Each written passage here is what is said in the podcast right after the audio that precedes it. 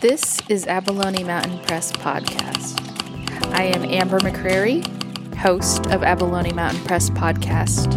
Our podcast focuses on Indigenous writers and their writing journeys. In this episode of Abalone Mountain Press Podcast, I will be interviewing Bodera Joe. Bodera Joe is a Dene poet, journalist, and photographer from Twin Lakes, New Mexico, on the Navajo Nation. She is Bitani, born for Tabaha. She holds an MFA and a BFA from Institute of American Indian Arts. She is the recipient of the Willapa Bay Air Fellowship, the Indigenous Nations Poets, also known as INAPO, Fellowship, and the Bosque Redondo Memorial Artists in their Residence Fellowship. Landscape and Perspective Flood Bodera Joe's newly released book titled Desert Teeth, a collection of poetry that unfolds the wakening shift of scarred violence affecting Native people and land for centuries. Where alcohol and uranium, two of many elements, continue to take the lives of our relatives. Each poem lingers and holds the face of the reader through deep explorations of grief, family, identity, and love. These poems walk out on their own with the memories and images that flicker by, like a thought too frightened to talk. The vulnerability and rawness in each poem expands the perspective, longing for closure, acceptance, and understanding. Each poem lives in language and landscape, all while the haunting violence interferes. Beauty has its way of revealing itself. And here is my interview with Bodera. Hey, Bodera. Hi. How are you doing today? I am doing fine. Um, just a lot going on right now, but um, I'm excited for this uh, podcast. Nice. And where are you calling in from? I'm calling in from Santa Fe, New Mexico, um, but I'm really originally from Twin Lakes, New Mexico. Nice. Thanks for sharing that with us. And I'm currently calling in from Akimel O'odham lands, also known as Phoenix, Arizona. And yeah, let's get this interview started. I'm excited because your um, Abalone Mountain Press's second full length collection that's out this year uh, called Desert Teeth. And yeah, I can't wait to talk about it.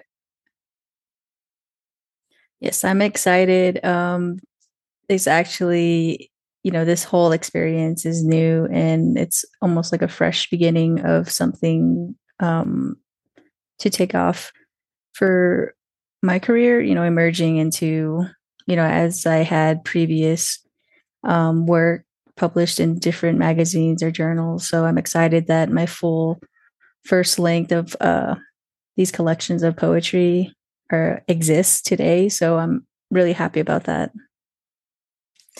Yeah, and it's a beautiful book. And you're also a photographer, so you also um, contributed one of your photos to the cover, and it's yeah, it's just so beautiful. Oh, thank you.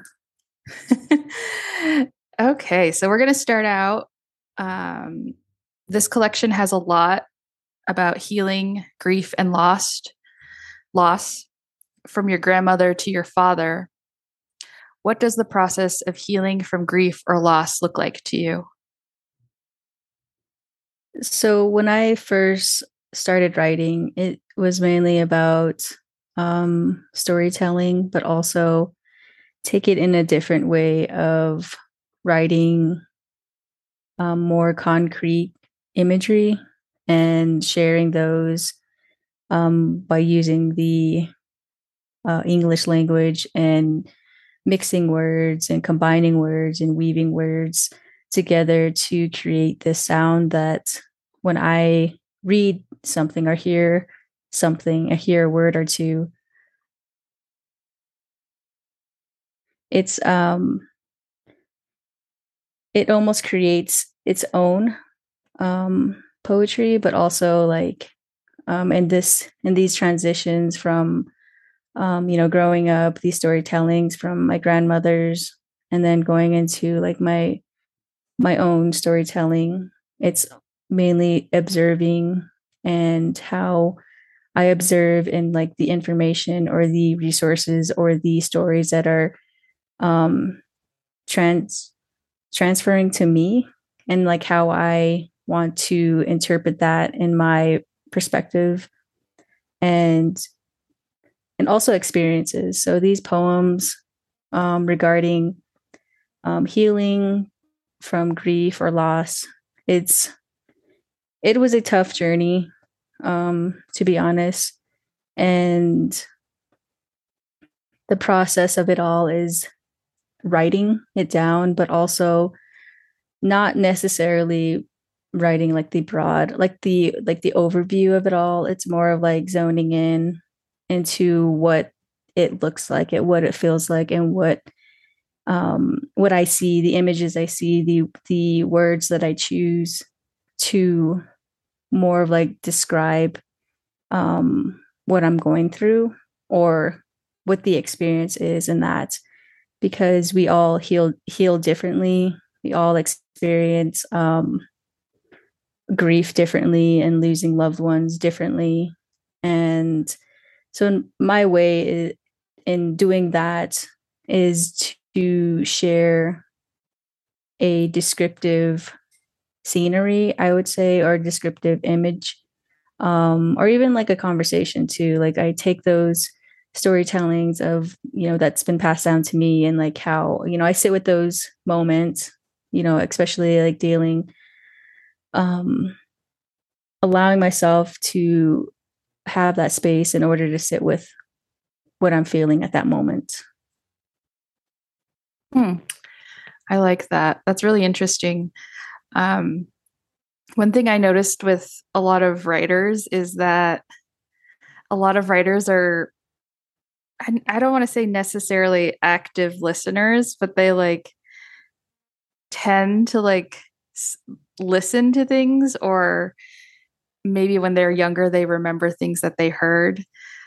Um would you say that you're you were you were a big listener when you were younger or would you say that you're more of like as the term they say like for navajos is like jai you know you never listen? Um would you say you're more of someone that liked to listen or or do you think that's something that you kind of learned as you got older it's always something that I carried with me. It's always something that I'm doing. It's not that I try. It's more of like it's just natural to me. Um, since I'm the oldest out of three of my siblings, so I grew up faster than um, all three of them, and taking on that responsibility. So of listening to what needs to be done when our mom was was away at work, and also, you know, doing my part as the older sibling and to really engage into this yeah. role that I, you know, of course I didn't um choose. So it's, you know, being active and being an active listener and and in order to listen, I mean you also have to observe. And um I believe Luci Tapahonso, who I remember um watching one of I think it was a discussion over Zoom a while back, and she made a statement about I'm always observing. And, you know, just that that sentence itself, it's like we all have that ability. Um, it's just like the matter of like, well, do we really pay attention to what's being presented in front of us? And how do we receive information and you have those that are active listeners or you have those that you know tend to let one thing go through one ear and out the other. And but for me that's different and uh, i pay attention to mainly what i observe. That way i listen to conversations that are being talked about whether it's if it's for you know um, school or for you know work or you know you're like it amazes me like how much information we digest and how much you know as capacity and the storage we have of like remembering things and also how some things can relay off the re- relay off um, each other. So and then that's all part of like listening. And so yes i'm an active listener and that's and i always been an active listener growing up and you know going through also going through you know ceremonies um, all these types of experiences growing up from being young to um, a teenager to an actual adult and like going through all these stages of life. And um, also you know when once i entered womanhood i did have a Kinaaldá ceremony. And you know even that like that just shows that you know through that um, experience it's and through that journey it's you know it's becoming um getting to know yourself more and the ability of strengthening yourself your your mind and also your body. And just like where you see yourself and mainly identity and you know that part of that ceremony is part of that and also like how do you help yourself? Because you know if you can't help yourself then how you are how are you to ex- expect to you know help others?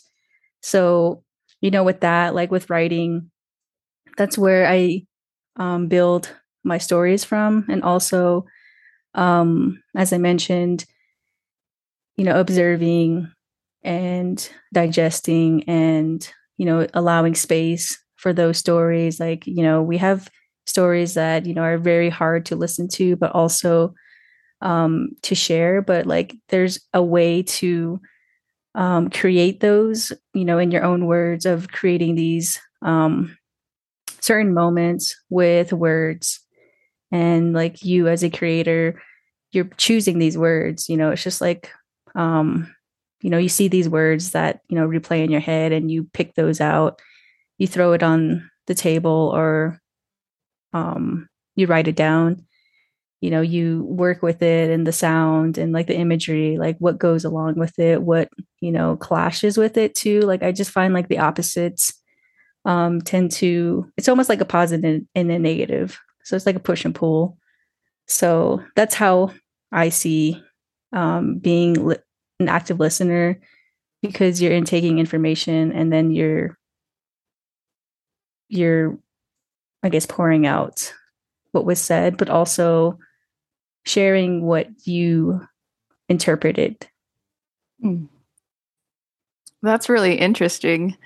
Um, you know, everything that you had to say about listening and that it was something that kind of was with you your whole life. And um, I do see that when you mentioned Luci Tapahonso and and um, how she listens and observes. I also noticed that was something that Layli Long Soldier actually both of them blurbed your book. but Layli Long Soldier also kind of mentioned the same when she was young. Like she didn't really talk a lot, but she was a huge listener and she like observed a lot and she took in a lot of um I guess everything that was going on around her. And it's a very interesting thing to notice in like native writers how listening is such a huge aspect of like observing or just um, the human experience. Um, and I'm starting like when, the way you were talking about listening and how it has to do with like who you were and like um, you know growing up, and it start I start thinking about my myself and like how I I feel like I'm now a good listener, but like when I was younger, I was a really terrible listener and I was a bit of like Ajai and like and like my dad would always lecture me and I would like not I didn't enjoy like his lectures or him like giving me advice about life. Um but now that I'm older, I still remember all the things that he said to me or like um I still remember a lot of experiences. I guess that's still like the native part in me that observes and like remembers, but there was like a part in me that was still very stubborn. I think it just just comes with being like maybe immature and just like not wanting to listen because I had all the other these other plans that I wanted to do in life and um you know just getting out of my small town and uh but I I just I love that. Like I love how native writers are very similar in so many ways but then like experience wise like we are also different. Um yeah so that i just kind of wanted to note that. Yeah that's um well i can say that you know even growing up um there were times where i obviously didn't listen and it was mainly you know i was going through my own journey as well and even though there was just like the set plan of you know you got to do this you got to be this you got to and then after you can plan whatever you want so it's always like that stage of um, expectations from mm-hmm. like our parents or like our families, and yeah. especially like from our cultures too. Like there's just that you know that that role that we have to fill, but it's also too like you know growing up and then um doing those things, but also as I got older and you know reflecting back on like what I learned growing up and the stories that were told and um like i question those a lot like especially um with just like the the um the gender dynamics of like mm-hmm.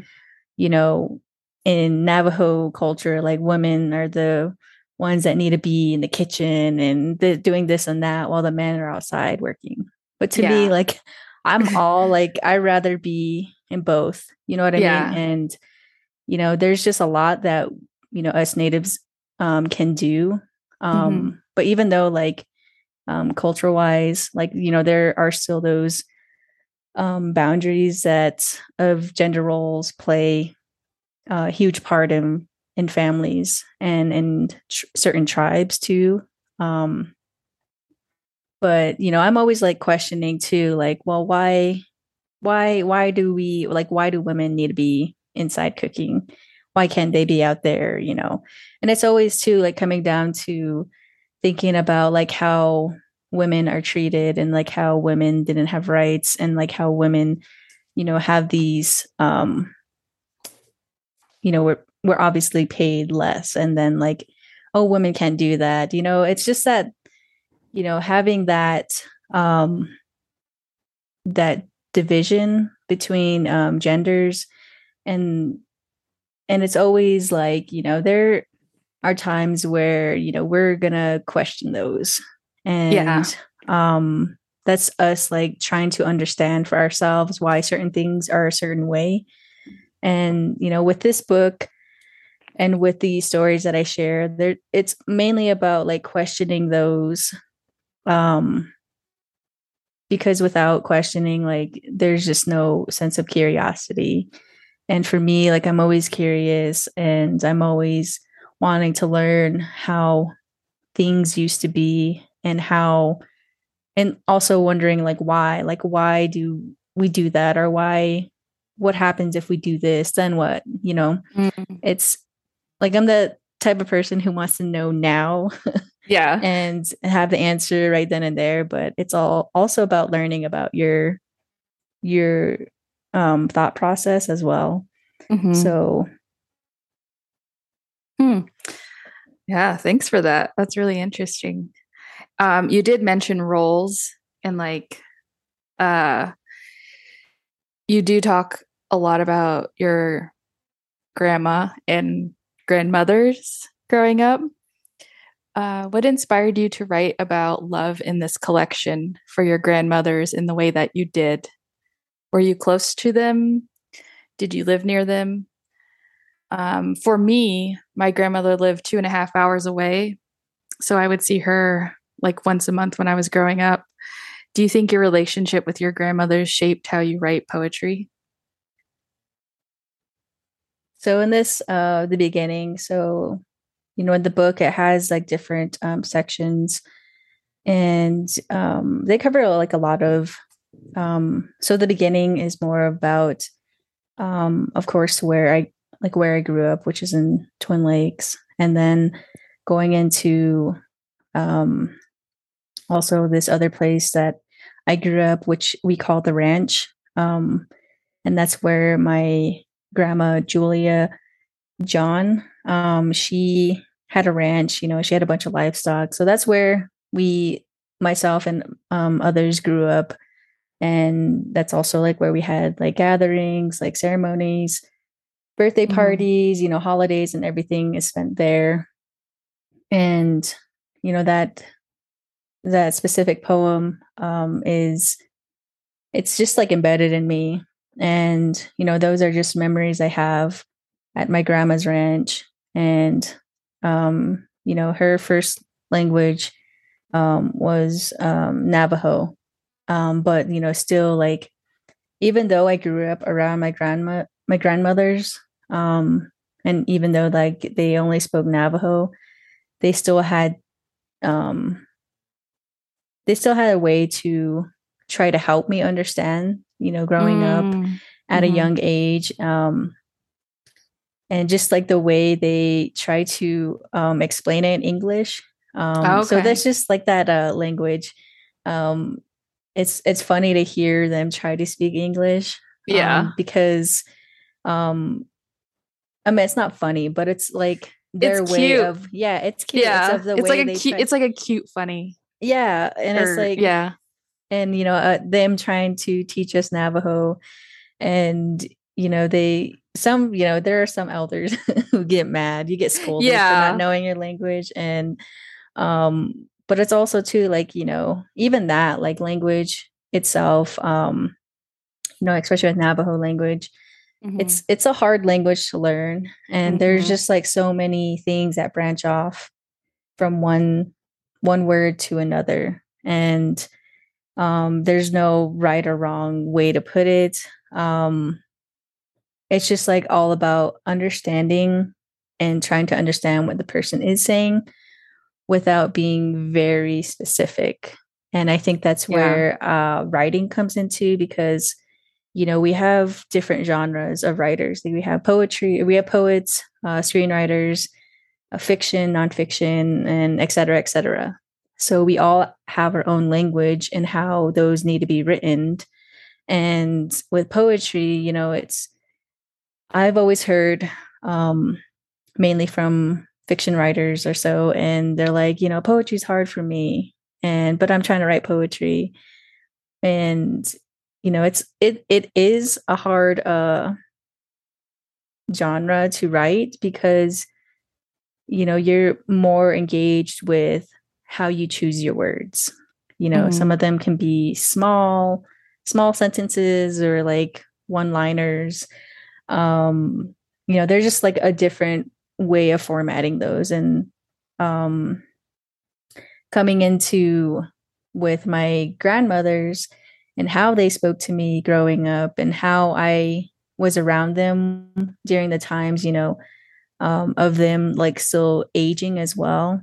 And, mm-hmm. you know, my grandmothers, they're all, um, they all passed, of course, but mm-hmm. it's like just those certain memories I have with them that, you know, are stuck with me um when i when someone brings them up or when someone talks about them you know those are memories that i have with them because those are just times where i felt like they were just being themselves and mm-hmm you know they lived a, a previous life before i even was born. And you know i wasn't able to hear those stories but i heard stories from other relatives of how they used to be when they were younger and like what they did and where they lived and how they lived. So it's just interesting to know that you know there's always that branch um what they call it? The family tree and like just like how far our relatives yeah. go back and like how are we you know it is a small world how we are connected because you know there's um, of course we have clan relations and then we also have like um, from there we have the the in-laws and then in-laws you know it's just like a, a bunch of uh like branches mm-hmm. and um with my grandmothers um i did um some of them lived nearby. Well they actually were all local. Um so okay. it was like yeah so it was time spent with them too. Yeah. And, you know i was always with my mom. My mm-hmm. mom and i would be you know she would ask um you you want to see you know grandma yeah. You want to see grandma nellie or do you want to see um grandma, grandma rose, grandma rose or grandma julia like you know you wait it was her name nellie yeah it's nellie oh. um, nellie rose daniel. Oh okay because we used to yeah. call when me and my brother were younger we used to call our nolly Nelly. Oh, I see. so like for a long time we did I guess we were saying it wrong, but no mm-hmm. one ever corrected us um so that's why i was like what's her name actually Nelly? or yeah it's like... actually nellie okay yeah and that was the same way too i was always with my mom and she was the one that always used to take me out to like Shonto where she's from mm-hmm. and like that's why i'm closer with my grandma on my mom's side because like she would always take me with her and like i would just be like the one that's just like next to her all the time like while we're visiting all these relatives that i didn't know and um, it wasn't like really like that with my dad's side. We would only visit my Nolly, who I used to call Nelly. I used to only visit her like maybe once or twice a year. And that one, it was really tough because she also only spoke Navajo. And the only time I would talk with her is between like my dad interpreting. And I didn't know if my dad was like even really interpreting accurately between us. So, like, I still want to have like an authentic conversation with her with like someone that can like interpret like direct translation. Mm-hmm. Um but yeah, it's it's just very interesting how um you mentioned that both your grandmothers only spoke Navajo and yeah, they yeah. Yeah, Navajo um especially with grandmothers um they could be funny too and they mm-hmm. just like you know when all the the the elders are together like you know even in that poem that i wrote about um growing up on the ranch you know like all the elders are together and just the way they laugh and like how they joke around mm-hmm. i mean you obviously um as a bystander like you know what they're laughing about and you know they're making jokes and they're still having a good time and um so those are memories that um, I have and that I'm grateful that I had with my grandmothers. And yeah. um, and also I still, you know, I write um too about my Nolly from so that's my dad's mom. Mm-hmm. Um, you know, just about her too, because um my Nolly man, so her husband, you know, he passed from um, lung cancer from working in the mines. And um, you know, even that was the whole of getting to know the story and like, you know, how uranium is still exists today and like how some of the elders, um, you know, some of their their parents um worked in the mines and then mm-hmm. like how they carried, you know, the particles with them to their homes and like how our parents um grew up around that too.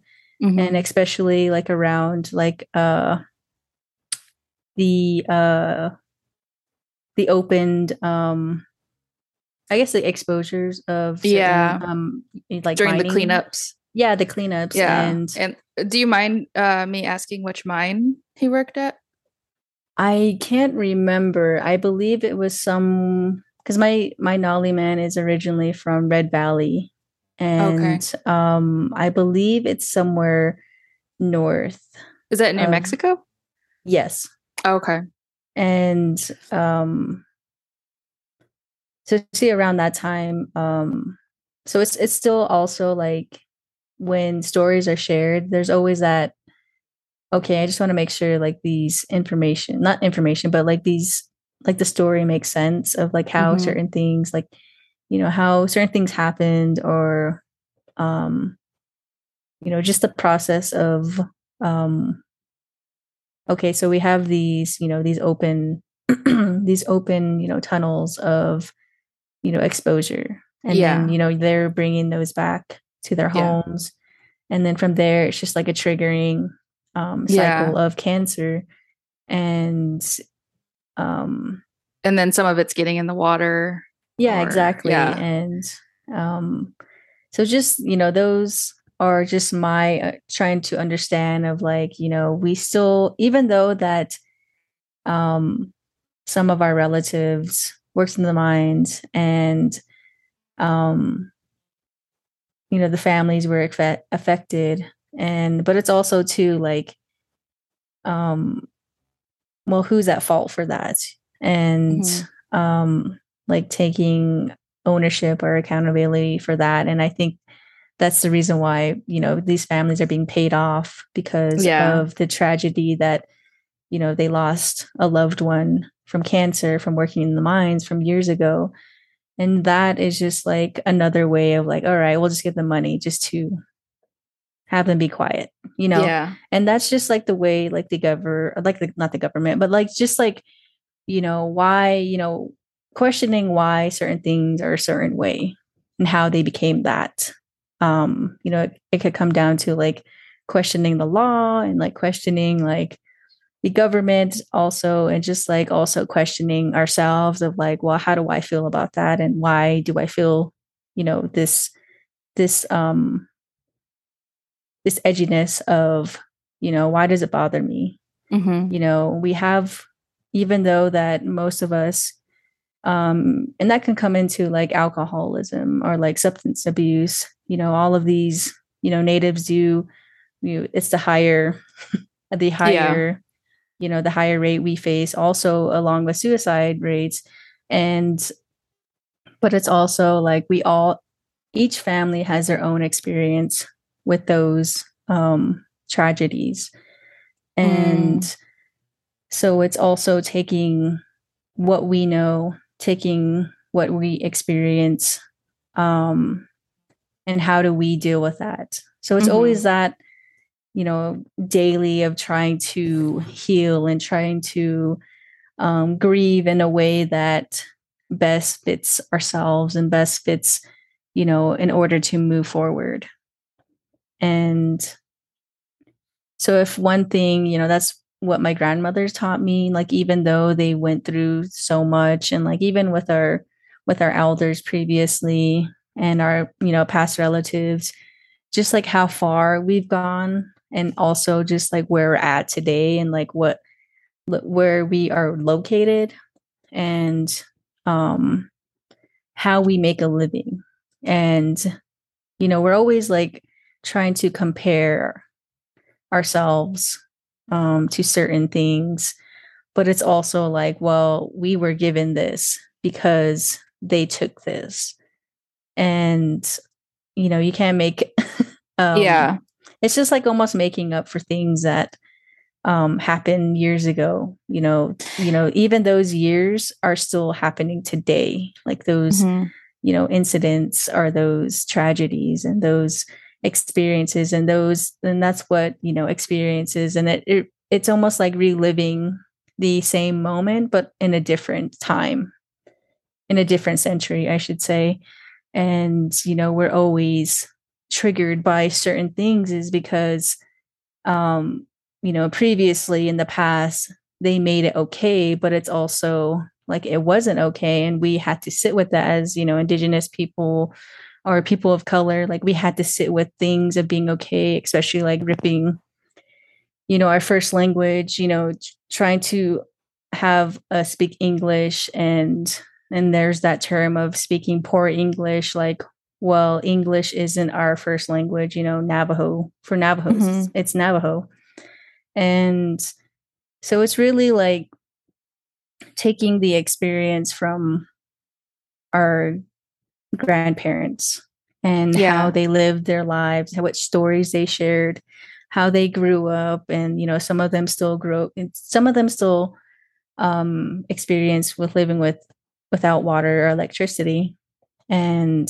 you know, there's just that again that gap, um, Yeah. like those blind spots that still to this day like you know these elders are experiencing that and you know even though that um my grand one of my grandmothers um you know she didn't have electricity or water for a while and then eventually she got electricity um but you know after that time you know she passed and but it's just like how they were living you know they lived off what they had they lived off like their livestock and you know my my mom and my grandmothers you know they were all they all did their um sheep herder duties. Yeah. And so you know just hearing from my mom's stories too like how she grew up and like um you know back then like in the 80s of how like the styles of clothing and everything and you know what what existed during those times and like how they adapted. And then also like coming into the 90s where most of us myself um grew up like you know there was no there was no um how would I put it? Like social media then for like at least for me when I grew up like I was mainly outside. So mm-hmm. you know I played outside with my cousins and my siblings and we were always outside like day and night. And even though like you know growing up you you we always get in trouble like you're not supposed to be running outside at night because of this and that. So it's like but also how would I put it? Like living in the moment and like experiencing the full like um of being outside and just being out in an open space where you know you have the dirt you have mountains you have you know animals like like dogs and cats and like sheep and all this and that like um those are your surroundings. And you know that's just how I grew up. And I grew up outside. And um, for that, like my grandmothers play that in, in that role too, because, you know, like I said, most of them were like, um, had livestock and they attended to them, um, whether, um, you know, they take them out to graze, they take them out to, um, do what, do what they needed to do. And mm-hmm. from that, you know, like, I think that's what kept them going and what kept them young at yeah um, and the heart too like you know being active that's um, true so yeah so grand yeah my yeah. grandmothers did um play a huge part in my life and you know i'm just thankful that i had those special memories with them um growing up and just like having those fresh memories yeah. that i can pick from oh that's really sweet yeah, when you were talking about your grandmothers and like the livestock, it's kind of similar to my grandma. She has her livestock that she's still like all about. and like uh she's she's kind of a funny sheep herder though, like so she has like her sheep camp outside mm-hmm. of where she lives, but she has like she but she lives in like NHA housing. So she'll travel like uh probably like two miles every day to to the sheep camp like in a dirt ro- mm-hmm. off a dirt road um and then she'll go and feed her animals but like she's kind of a funny sheep herder where she like isn't nice to her animals or her sheep and she's always like yelling at them and like calling them mean names or she'll say something mean to them in Navajo and then she'll feed them and she'll be like they're just stupid and i'm just like if you're talking like this to your animals like why do you have you been taking care of them for like the past like 50 years like i don't understand well i I'm think like, too yeah.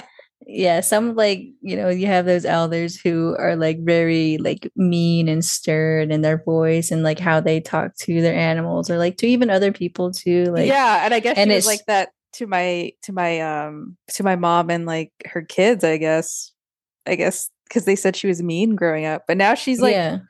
nice except her animals so i don't understand it at all. Yeah and it's also too like you know you have dogs like the, those res dogs um, yeah like like some of them like when you're leaving and trying to get somewhere and they're just laying there like under your vehicle trying to tell them to move or like get out of the way and Yeah. they just stand there and look at you like, like you're in headlights. So I, I think you know like with um with elders like they i think they just get impatient and they just start yelling names at their animals and yeah, I don't know what that's funny and i think that's just like you know how some of like our parents grew up because and i think that's how they eventually became tough is because of like what was taught to them during those times of um you know you know if for example like if my mom were to fall asleep while she was out in the field you know like watching the sheep from like you know coyotes or other um and other um predators yeah. um she got in trouble for that because and she got yelled Dang. at yeah so it's just Yeah. like you know growing up tough and like learning from your mistakes or learning from those experience and that's another thing too um especially storytelling is you know it's always funny when you know those stories are shared some of those stories that are shared and um yeah, I think that's it's really nice to hear those stories. Yeah. It, it it's I don't know. I just like it's it's I guess I could like write if I ever wrote about it, like I guess I could write in the way like if it was a white gaze way, like and my my grandma, she had sheep and it was like utopia. And it was you know, but if I wrote it in my like actual experience, it'd be like, no, like she was mean to these sheep. Like she like they would always get lost in the canyon and she'd get mad because she'd have to go find them or like or like you know she'd come visit me in phoenix and the entire time she would just be talking about how she misses her sheep and like she needs to get home to her sheep. And then like and then when she sees them she's like super mean to them. So i, I just get like i don't know she's funny to me but i think she's just kind of goofy. Um i don't know if it just became like that with age because Mhm. I just hear so many different stories from like my aunt and uncles about how mean my grandma was. But like growing up with my grandma, she was always very nice. And she like she came to all of my like um like like school events and stuff that I did. Mhm. Um and she like really she kind of spoiled me. Like she'd get me whatever I wanted for like clothes or s- something. And I guess because I was like one of the like few grandkids at that time, I think she was like that. But I don't know. I always had really good memories of my grandma. And then the only times I hear about stuff is from my like mom and my aunts and uncles. And I don't know. I think it's still hard for me to shake that, like Mhm. that weird, strong bond I have with my grandma that is not the same with like maybe her kids or people around her. Yeah. Um, but I feel like that's very like grandma, like Navajo grandma type love. I don't know what it is. It's a But, tough yeah. love. Yeah. what they what they say. Yeah, definitely. And then just like I think that's where also I get a lot of my like humor and like um I know I definitely get my humor from like kind of her and like my mom, but I know a lot of my identity comes from like all the native women in my life and like um like strong relationships Mhm. I feel like is stemmed from them. It, it kind of sounds it's like it's similar to you. I don't know.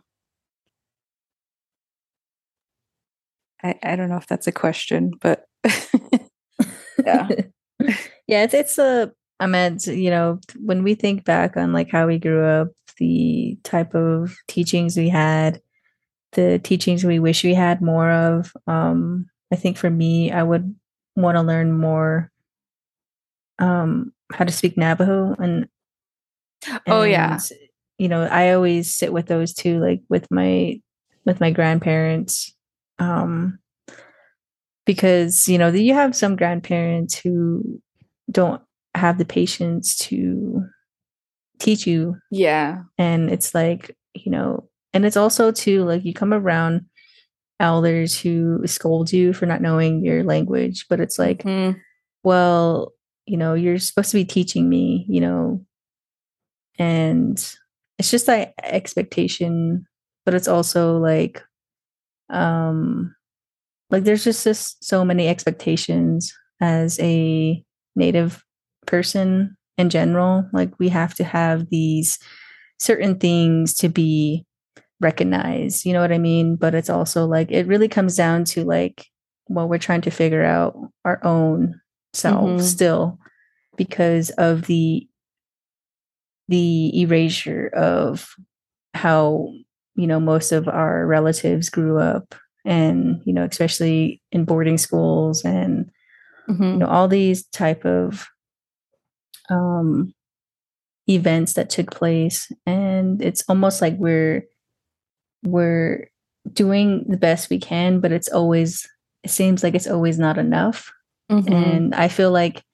you know personally like that's how i feel with my writing and that's how i feel in general like um you know even though that i do have these stories to share and um but i you know still feel like writing itself um is not enough and Mhm. i'm just trying to create a, a whole different body of work Yeah. and I think this will jump into our next question of like the style of Mhm. writing and also the voice and language. And when I when I first started writing um was in high school, but in middle school I knew I wanted to like I had a goal of being like a ph- photojournalist was my ultimate goal.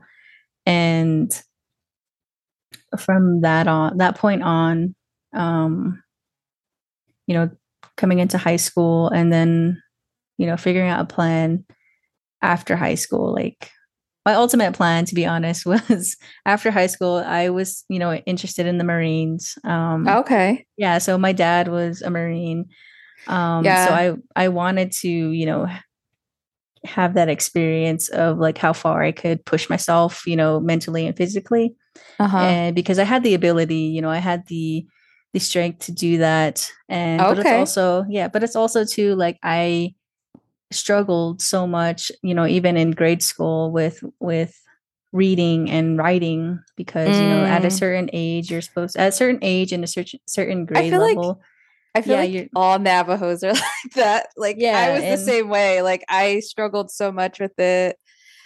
Um I I was like in AP English in high school, but then like when I tested into the university level, I had to take like remedial English for like a year. And I I mean, I still did it. I was just like whatever, like uh, I don't know. And then like I don't know. I felt like all of undergrad I was kind of a terrible writer and I would just like kind of get by.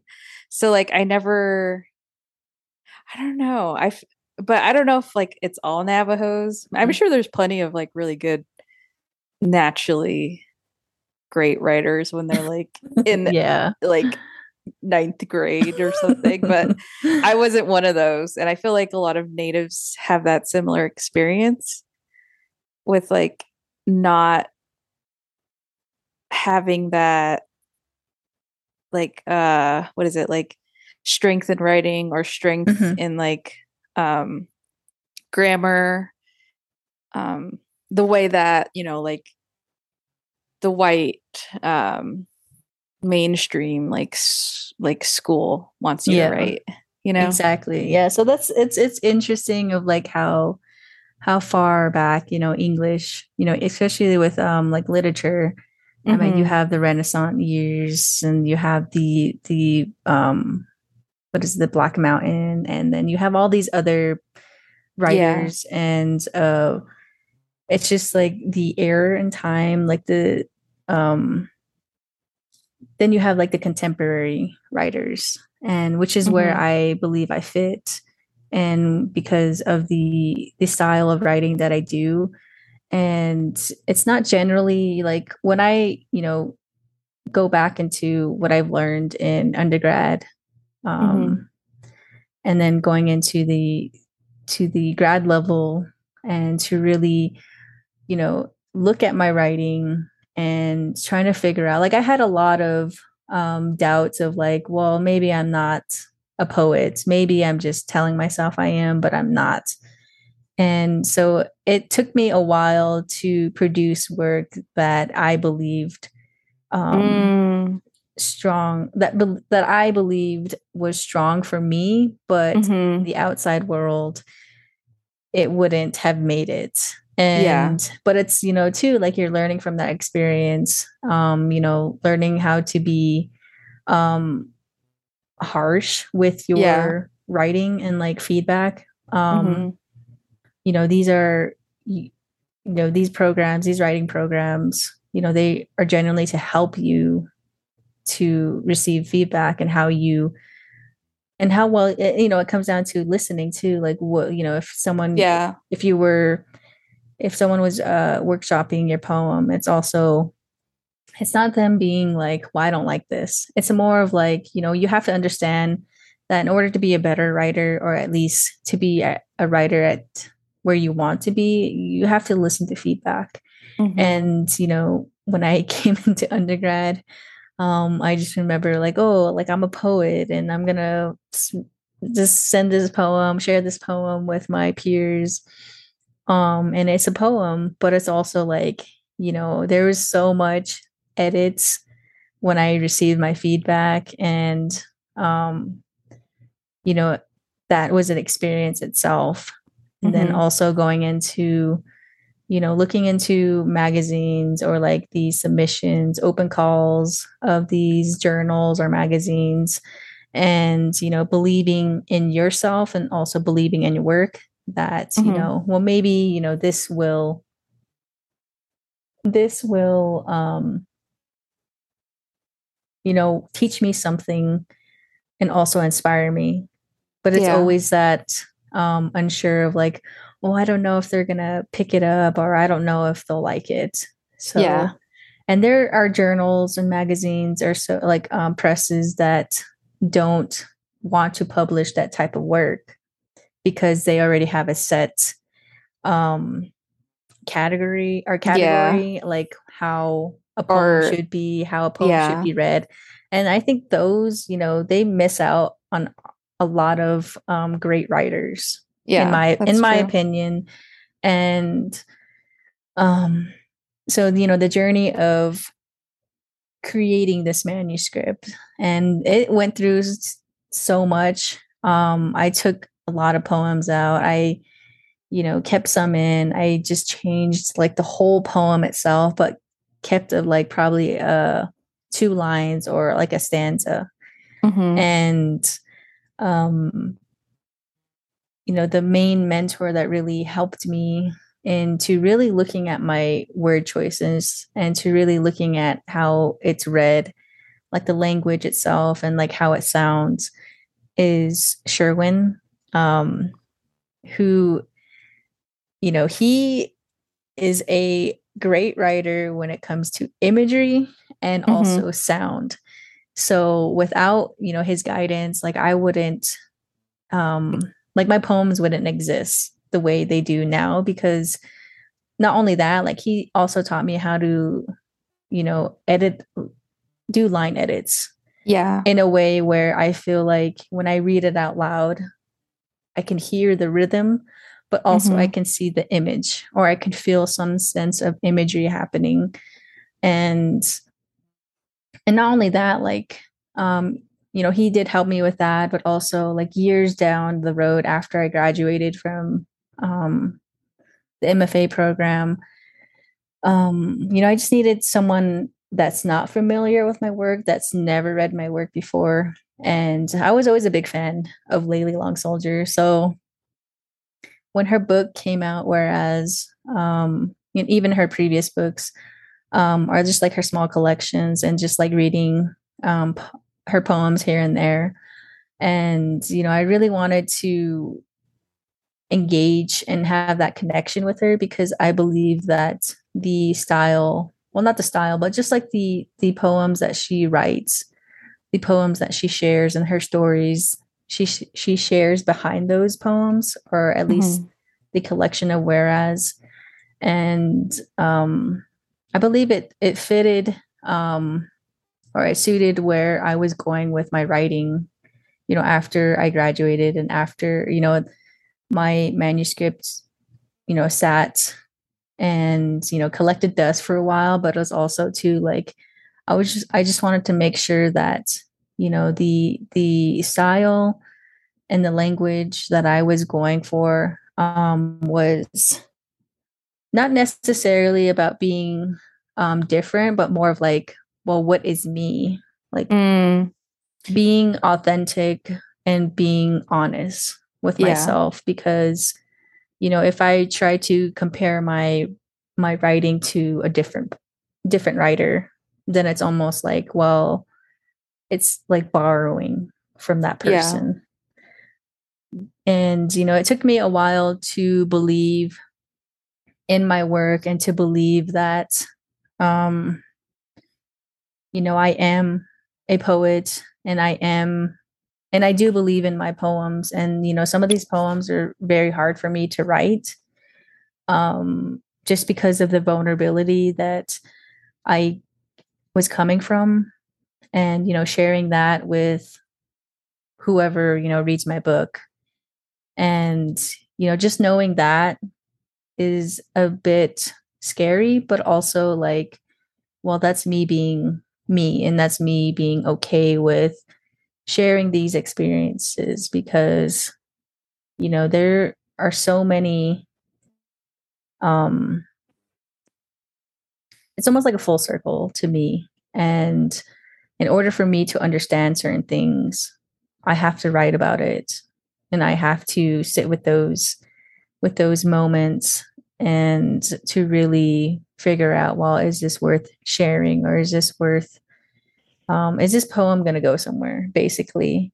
So the style and the language and eh, that i go with is mainly imagery but a different type of imagery. I write from a viewpoint that um, i'm just trying to understand and to also move on with that mm-hmm. thought and you know, th- which is why like some of these poems that have been, you know, shared is that there were times where I felt like, you know, maybe I should just take this out because it's very personal and it's very mm, yeah. triggering in some way, not only for myself, but for other people yeah. in my family. And the one poem for that is the one that I wrote about my dad because yeah even though that um he passed in 93 like that's still to this mm-hmm. day you mm-hmm. know i never had that experience of growing up with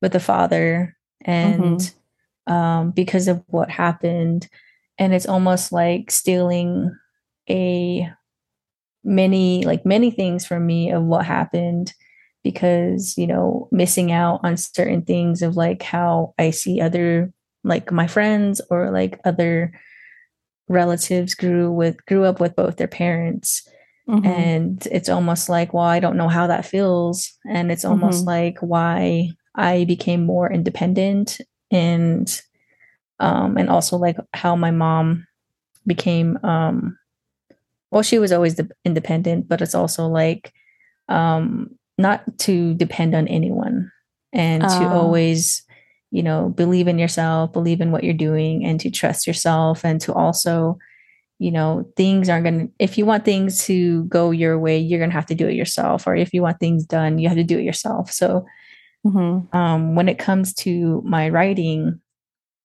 um, you know i was inspired by so many writers not only native writers but also like you know you have asian writers you have um, you know all types of writers that i've been inspired by and just mm-hmm. the style of writing like i don't have to be in that space to understand it like just yeah. the language that they use in their writing is that is enough for me because to me i learned from you know how they do transition from one line to the next and like how they format their poems um, this the style they go with, um, and how they talk about their work.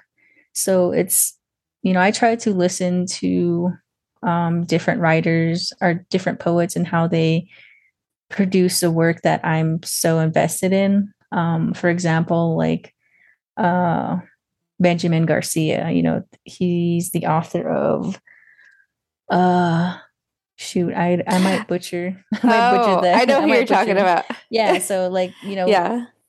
you know, and there's also the poet uh, Ocean Vuong Mm-hmm. and you know, comparing not comparing, but like reading both those poets' work Mhm. um, there's obviously a difference Yeah. um, of how you know they grew up and also how they write and also how um, what they write about and you know even though like you have multiple you know multiple um, writers from the same community but it's also like different works Mhm. and and I like that you know even though Kinsale and I are Dene, um, but it's also like our works are completely different. Like even um, for example, like what um like reading with a bunch of um like say if, if it's like a Dene um Mhm.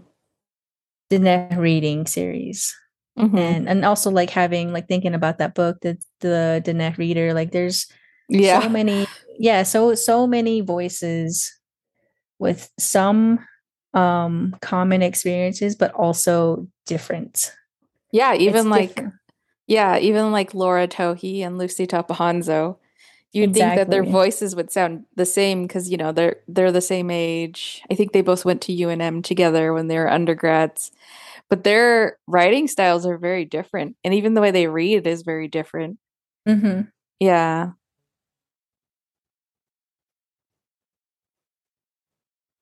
so i wouldn't you know when people always ask me like well what kind of poetry do you write and i'm like i'm always caught between either saying well i write about experiences but also like um not necessarily about how I grew up, but it's just mainly about the experiences because you know you read it you reach an age of where you do a lot of self-reflecting and like you really go back into time of like how things have changed and then like how have you changed and like how you think and what you say and like what you used like how you used to be. Like there's obviously a transition and transforming as the day goes by and like as the months and the years go by. So those are different stages in our lives where even though that um we're obviously changing but it's also like even our writing's changing. Yeah.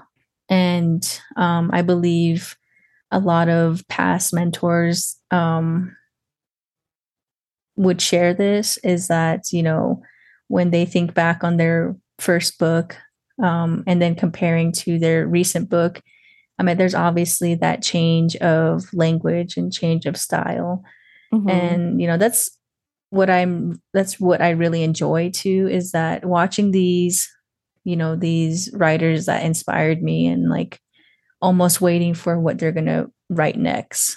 Yeah. and also like even though that i had this manuscript my manuscript you know um printed and now it's out it's published it's almost like okay well i'm ready to move on and to create a new body of work.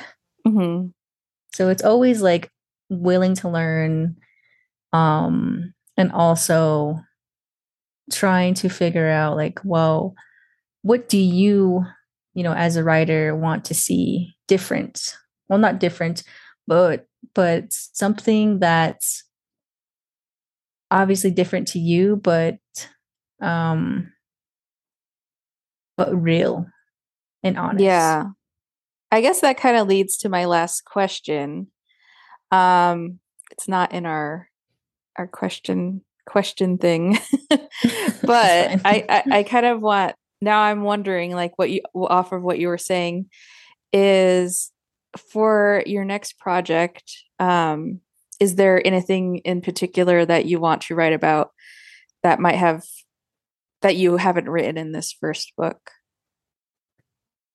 Ooh, that's a good question. Um, I've been thinking about, you know, now that I've laid most of like my past and also like current thoughts into this book, um, like I'm trying to go my next project, like I'm thinking of doing almost like a um like more of a concrete imagery where using like either the Navajo language or the English language and trying to create this imagery of um like playing with the words more mm-hmm. and um it's almost similar to what already Orlando White's doing and but it's something you know those those are just like inspirations to me but also like going about it in a different way where I would want to use more of my photography and okay. like how yeah how I want to create almost like a a map of yeah. almost like drawing my map drawing a map of like of where you know these moments that are these thoughts that I yeah um sat with and just to creating this um this overview or this like over yeah this overview um you know visually having um like say like you're looking at a map and mm-hmm. then like mm-hmm. having those pinpoints of what's what so that's what i envision mm. um but it's still in the works too and um with my photography i'm my next project for that is to do more of like a black and white um, color scheme. Okay. And how can I work with more of like the objects that I see and like how can I create a poem out of that or how can the poem be created from that?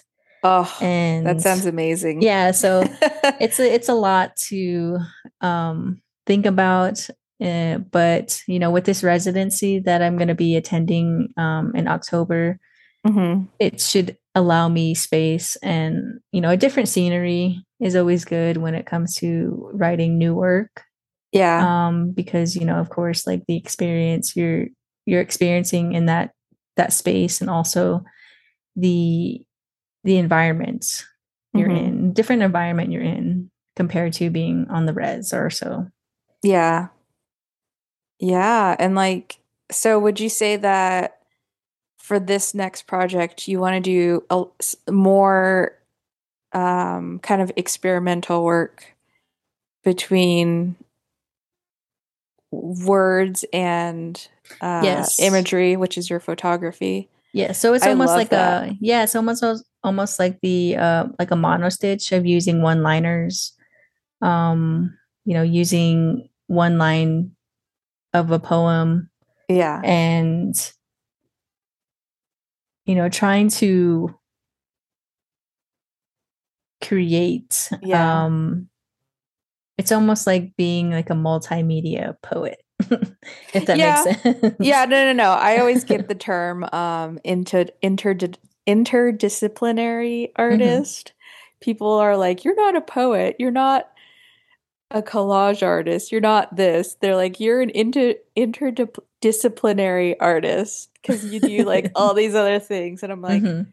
okay, because like I'm I barely got used to using the term artist or poet within the past like five years, mm-hmm. maybe, oh, like maybe six years. I just knew at the beginning I was like, no, I don't consider myself an artist or a poet or any of that. Mm-hmm.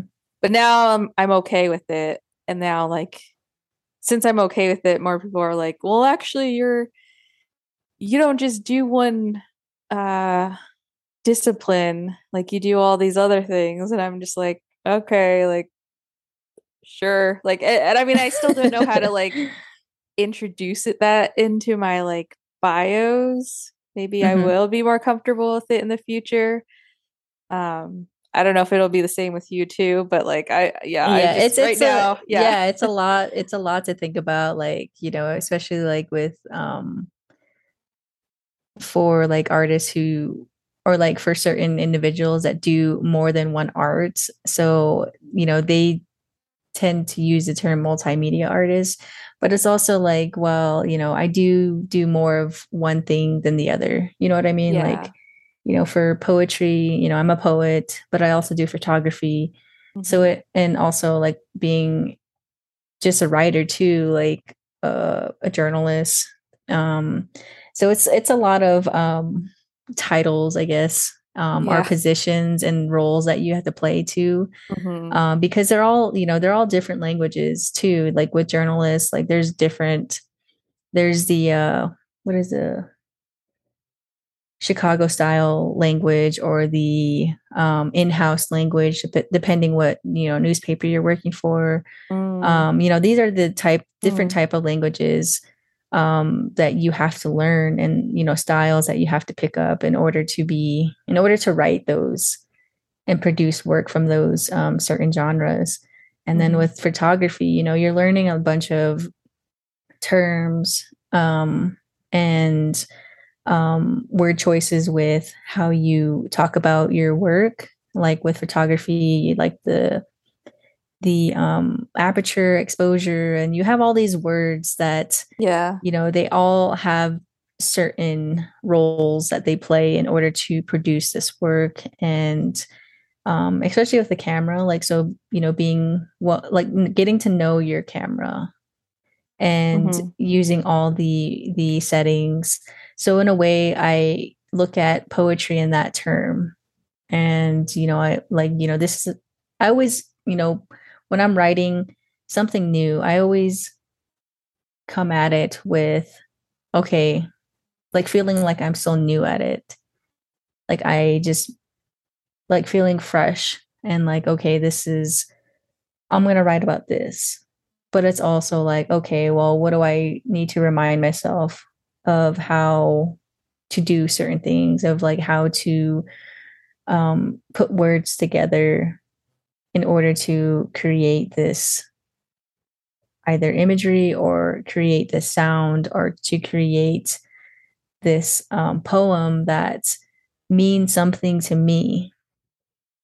And i'm sure like um you know we all have our favorite writers. We all have our favorite um lines from certain poems. And because they stick with us and because we can relate to them and even though that you know the whole body of work isn't a interest you know in that certain individuals you know style of writing or like the the authors and like their style of like what they're trying to work on but it's always you know something resonates with them. And you know for me like i've broadened so it's like broad um widening your your your your perspective too on getting to know up and coming emerging writers that are just now producing new work and just now publishing new work and you know those contemporary writers and getting to know them and also getting to know their work because you know they are coming you know with all these past writers and to recent writers and to like current writers. Like they're all all their work is different and we all learn from each other and that's like the beauty of being part of a writing community because um also talking about your work how you talk about your work um what you want to work on more and how just talking about it and having a conversation about writing you know it uplifts you and it inspires you. And you know i believe that you sur- should surround yourself with those type of writers who want to create new work or at least try to figure out where they they want to go with their their own writing. And also to have that um that sense of trust. And i believe um, Layli is the one that really helped me um, mentally into like be- actually believing in my work and that you know it is something that will definitely um not change but at least like open the doors into certain worlds or different perspectives. And um you know through that that friendship and through that trust that i had when she first read my manuscript and just like her getting a taste of like the type of writing that i write and like listening to the feedback and also um just because i remember like this meeting we had we are talking about a certain poem and then she said um, you know, these are just suggestions. These are my feedback, but it's really up to you of how you want to um, keep the poem. If you want to change it, that's really up to you. But, she, you know, she just said, you know, you just have to believe in your own work and to believe in your words and that, you know, no one can take that away from you is like how you write, how you read work, and how you how you um produce it. it. Yeah. yeah. How you um share it. You know, that's really up to you. Yeah. And it's easy said than done because, you know, I could say, you know, I'm not the type of writer who writes every day. It's mm-hmm. only when I actually feel like writing. Yeah. And that's where the the true work comes out because the poem is writing itself rather than you forcing it. Yeah, that's true. but of course, all of this is a learning experience. And, you know, even though it's in my first book, it's like I've learned so much, you know, from comparing my writing from then to now. Like, there's a big transformation. And I'm just happy of like how I'm able to, you know, finally, you know, being able to look at the work that I produce mm-hmm. and the work that I've um the words, the word choices, the language, like I'm happy f- the way that it came out and the also just the poems that I shared and the mm-hmm. poems mm-hmm. that I've kept in even though I wanted to take out. Yeah. Okay, so then this leads me to my last, last, very last question. um, what do you want your? I mean, do you have uh, like a I don't know what you want your writer or not writers, your readers to? Is there anything specific you want them to come away with, or do you have an audience that you hope will see this? Or uh, I mean, is there like an overall feeling, emotion, um, takeaway uh, that you hope with the the book? I believe that you know the there's always a meaning of when you're coming back to your work of why you're always pulled by back to like a either a certain memory a certain um, image or you know whether you're a writer or photographer or like any other artist. Um you know there's always like listen to me like listening more to yourself um listening to your work where you feel like your heart's going with it because it ultimately comes down to what feels right inside of you and mm. what sits right with you and and even though that you know we have certain things that we're not supposed to talk about um or we shouldn't talk about but it's also like questioning well why like so yeah. to really believe in your intention of where mm-hmm. you're going with your work and um me saying that is, you know, I was once the the writer who who didn't really believe that um or who didn't really like believe in my work. Like I did, but mm-hmm. only to a certain point where I didn't want to share. Yeah. And um now that this work is published it's more of like a relief, but also um let's see, relief and it's almost like I'm able to breathe now. Hmm. Because it almost felt like these poems, you know, I've been working constantly on and reading them, um, editing them and revising them and just sitting with them for so long. Like it's almost like feeling okay, I can let these go now. They can be what people perceive them to be mm-hmm. um, because we all have different interpretations of when we pick up someone's work and read it you know whether it be an image or a line or two of like what certain oh like saying that oh this is what this this author means by writing this or this is yeah. what the the reader or the speaker is saying but it's you know that's where it comes into interpreting not interpreting but like um what you're feeling personally and why you like that line or what is different about this or you know there's just like so many things of not critiquing but like when we say like when workshop it's not necessarily what can be better but it's just talking about the work in general mm-hmm. so for me um uh, for the readers and those that help support this book and also the poems inside. It's just mainly about like listening, observing, and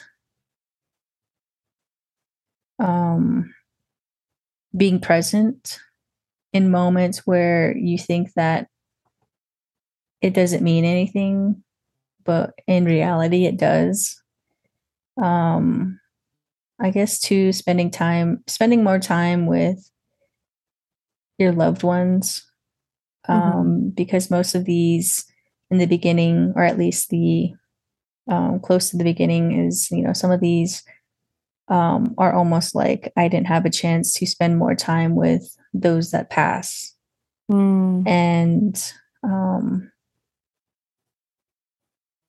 yeah also, yeah so it's just like being very intentional um mm-hmm. surrounding yourself with those that um who support you who uplift you who inspire you and um because you know we're always dealing with things that bring us down mm-hmm. and um you know reading other people's work to mm-hmm. in engaging more of like your own voice and your own um, yeah. ability as being a being a writer and also a reader. Mm-hmm. Wow, that's beautiful. like it, it just makes me like want to slow things down a lot more with like and i feel like that's how um like you and like Layli's work is, where it's mm-hmm. like you can't read it like you can't you you basically can't read the book if you're in a hurry or if you're just trying to like read something really quickly. And it's like mm-hmm. and that's what I love about like you Layli and like Sherwin's work is that you have to be you kind of have to be with the page for a while and you have to really appreciate the work that was put in into each line. And yeah you just have to be very appreciate appreciative of like the language and the effort that goes into it. Um so like if you're kind of just a fast reader it might be a little bit more difficult. But i think if you're in a space where even if you're just reading this with like a group of people.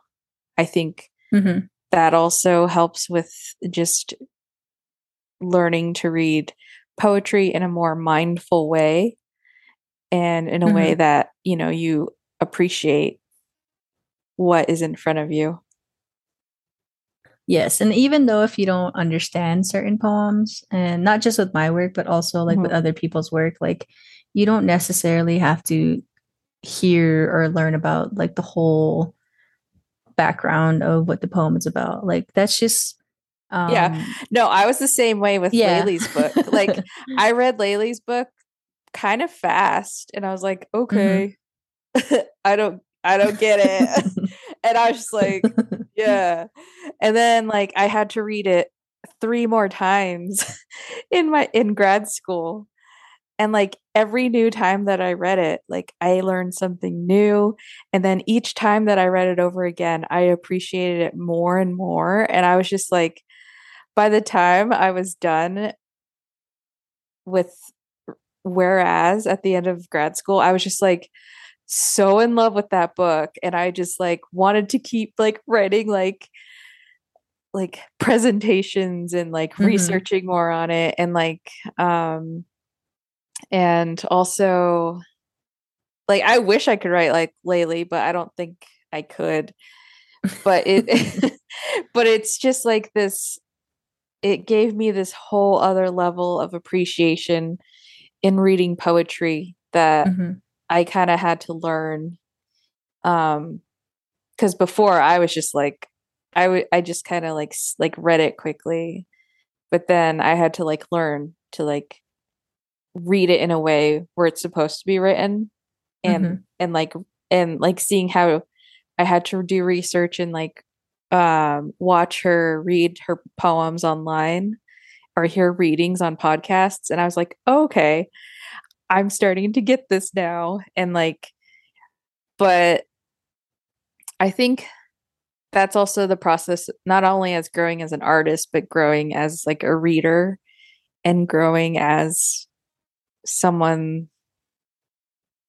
that reads poetry or mm-hmm. writes poetry or is just an artist in general is like kind of relearning a whole style that I was never used to.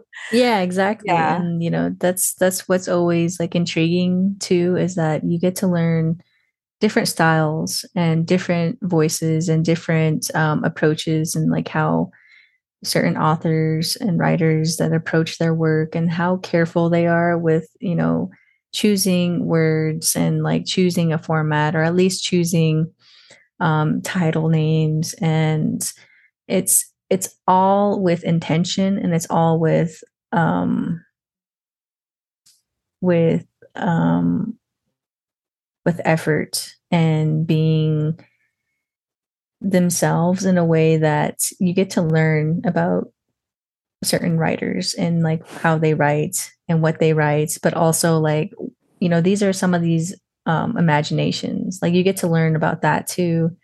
And like the images that they capture or at least like these scenes or even like the you know the sensory details and like how well they're very observant but also just like simple things, you know, simple lines, simple gestures. That's what makes, you know, writing so pure and mm-hmm. of like how well it could be written, even yeah. just like three words. Mm-hmm. And, you know, that's just the beauty of like being a poet um, and writing about these these moments or these thoughts or these dreams or these different worlds that we all come from and like how we well i guess similar experiences but how each of us interpret it different and um, the perspectives that we come from and then comparing it to well how did i grow up? And also like questioning like well, what am I really getting out of this poem? Like, what is it telling me? Like, how do I interpret it? So it's like also like having that conversation with your own work, but also having a conversation with other people's work. Mm-hmm. Okay. Thank you so much for your insight as a writer, poet, and photographer, um, and a Dene person. Um, and thank you so much for writing Desert Teeth. It's a beautiful book. And I think this will reach a lot of, um, I think, Dene youth that mm-hmm. really need it. Yes. Well, thank you for that. And, you know, I'm, again, I'm excited and, and happy of, of these poems to be out there and just to see the amount of support that I've received and just like the, you know, just like the general, um, or like the heart to heart conversation with other writers um you know like expressing to me of like of them being excited for my book to come out and even though like i was kind of hesitant of like certain poems but i'm like okay like i feel a little better like i feel a little um like i can breathe a bit um mm-hmm. but it's also like you know, this experience has taught me so much about the work that I've um that I put into the to my poems mm-hmm. and that now that I have a first book like I can say that you know the experience has definitely been hard and difficult but it's mm-hmm. always rewarding at the end and um you know once writers reach that level um, or that you know that transition um, they will understand more of like where they want to go with their writing and that's what helped me um, for my next project or at least for something to think about. And um, i'm excited for like i said for desert teeth to be out there and just to see where it goes and just to see where the opportunity takes me of now that you know the book is out. Um, it's a lot it's a lot to um, you know celebrate but also a lot to um, breathe. Mm-hmm. yeah. Awesome well thank you so much odara yeah. thank you so much for believing too in my work and for always you know supporting it and um all the late night editing and like the, yeah. back and forth and like you know everything eventually came together and you know that's what makes it more um appreciative and more um real yeah. it's just like the hard work that it takes just to even publish a book and it's just not an over it's just not a one thing one day thing. And you know i thank you for that and for um being patient with me and mm. um you know just allowing me to have uh, some control of like how i want the book to look and like how i want it to be. Um but yeah so thank you. Yeah. Thank you that was my interview with bodera joe we discussed desert teeth and yeah um, follow us on social media Facebook, Instagram, Twitter at Abalone Mountain Press, where we might have some fun giveaways regarding this episode. We might have some uh, copies of Desert Teeth that we might be giving away. Um, yeah, so thanks for listening. Theme song is Summer Cactus by Colorful King always great to hear their music on our podcast. And I hope you have a wonderful February. Later.